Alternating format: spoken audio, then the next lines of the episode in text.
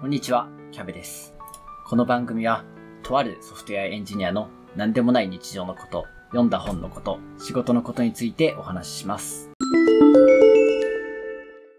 はい、というわけで、えっと、今回5回目の収録になります。前回がですね、8月29日ですので、だいたい3ヶ月前になりますね。3日坊主ではなかったんですけども、えー前回4回ほど収録した後、3ヶ月空いての収録となります。なので、4日坊主ですね。この収録できてなかった期間に何があったかと申しますと、結構仕事の方が立て込んでおりまして、えなかなか時間が取れなかったという言い訳をさせてください。えたまたまちょっと余裕が出てきたので、こういった形で収録を気ままにやっていきたいなと思っております。今日はですね、え広い視野で物事を捉えることの大切さについてお話ししたいなと思います。最近仕事をする中で、えこれの大事さを痛感しているところでして、自分ではできていると思っていても、何日か時間が経った後で自分の行動を振り返ってみると、全然できてなかったなっていうふうに思うことあるんですよね。具体的にまあどういうお話かっていうところから、えー説明していけたらと思うんですけれども、いきなり超具体例になるんですけども、物事をカテゴリー分けしましょうっていう話になったとします。例えば、市場で起こっている問題の分類というケースを例として言いましょう。そもそも問題というものは、どの観点で切り出すかによって、何とでもラベル付けできちゃうわけなんですよね。例えば、えー対応の優先順位という意味であると、えー低いもの、高いもの、緊急度が超高いものみたいな、えーいろんな分類ができるわけです。あとは、どのお客さんから来ている問題かとか、何が原因の問題なのかとか、観点次第で無限大に広がりますね。また、分類の仕方が妥当かというところについても少し工夫が必要です。先ほどは観点によっていろんな分類の仕方がありますという話をしたんですが、では、その多くの分類の中で、どれを選択すべきかということです。無数にある分類の中から、どの観点を使ってカテゴリ分けするのかということが、情報が溢れる時代の中、重要なことだと思っております。まず、カテゴリ分けする時に必要なのが、ある程度の数、サンプルを見てみるということは重要であると思いますね。例えば、生き物の分類ということで、えー例を考えてみたいと思うんですけれども、例えば、えカエルとオタマジャクシというアイテムが、え2つ場に揃ってるとしましょう。こうなった時、どう分類しますか？おそらく、カエルを親、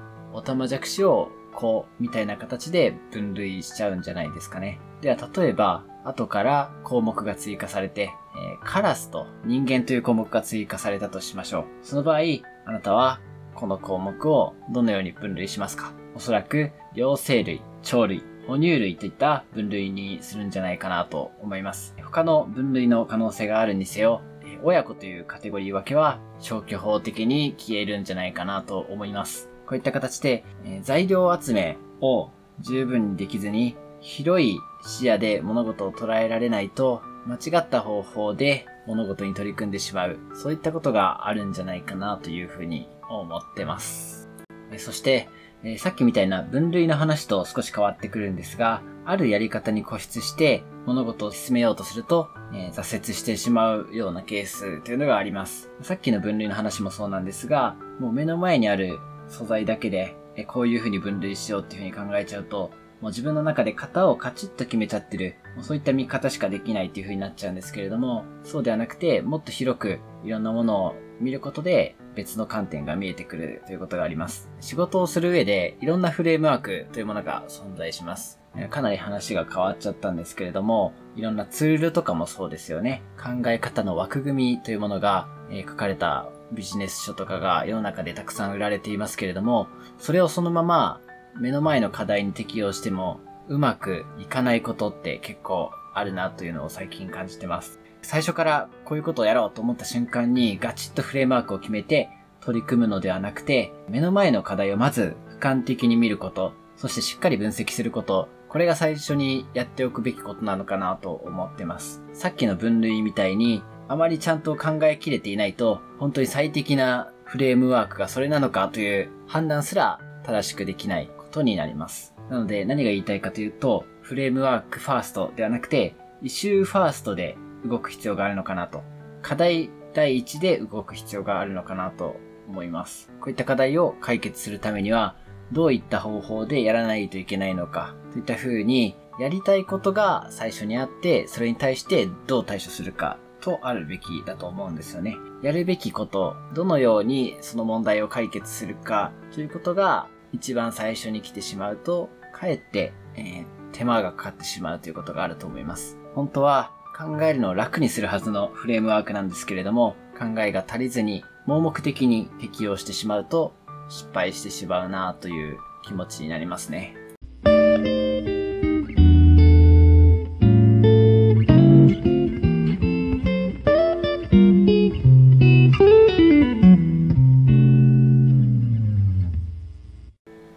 今日の話は散歩をしてる時になんとなくぼーっとしている時に頭の中をよぎった話なんですけれども話してみると体系立てて話すってすごい難しいですね。今日の話尻滅裂でよく分かんなかったっていう方もいらっしゃるかもしれません。今回のキーワードとしては広い視野を持って課題ファーストで考えていくことが必要という話をしたんですけれどももう一つ自分の軸を持つっていうこともえ同じくらい大事なんじゃないかなというのを最近思っております。昨今のコロナウイルスの対策をめぐっていろいろ考え方について対立があったりするわけですけれどもあまり振り回されずに自分の考えとなる基準を持って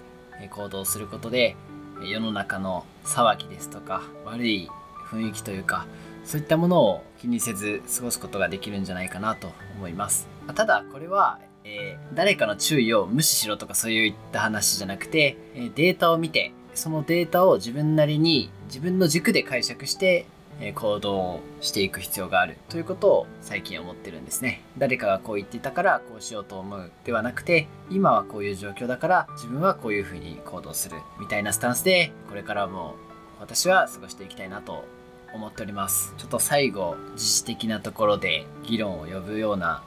話題だったかもしれないですけども、まあ、最近はこんな風に考えてますよという近況報告でした。それではいい時間になってきたかなと思うので今日はここまでにしたいと思います。さようなら。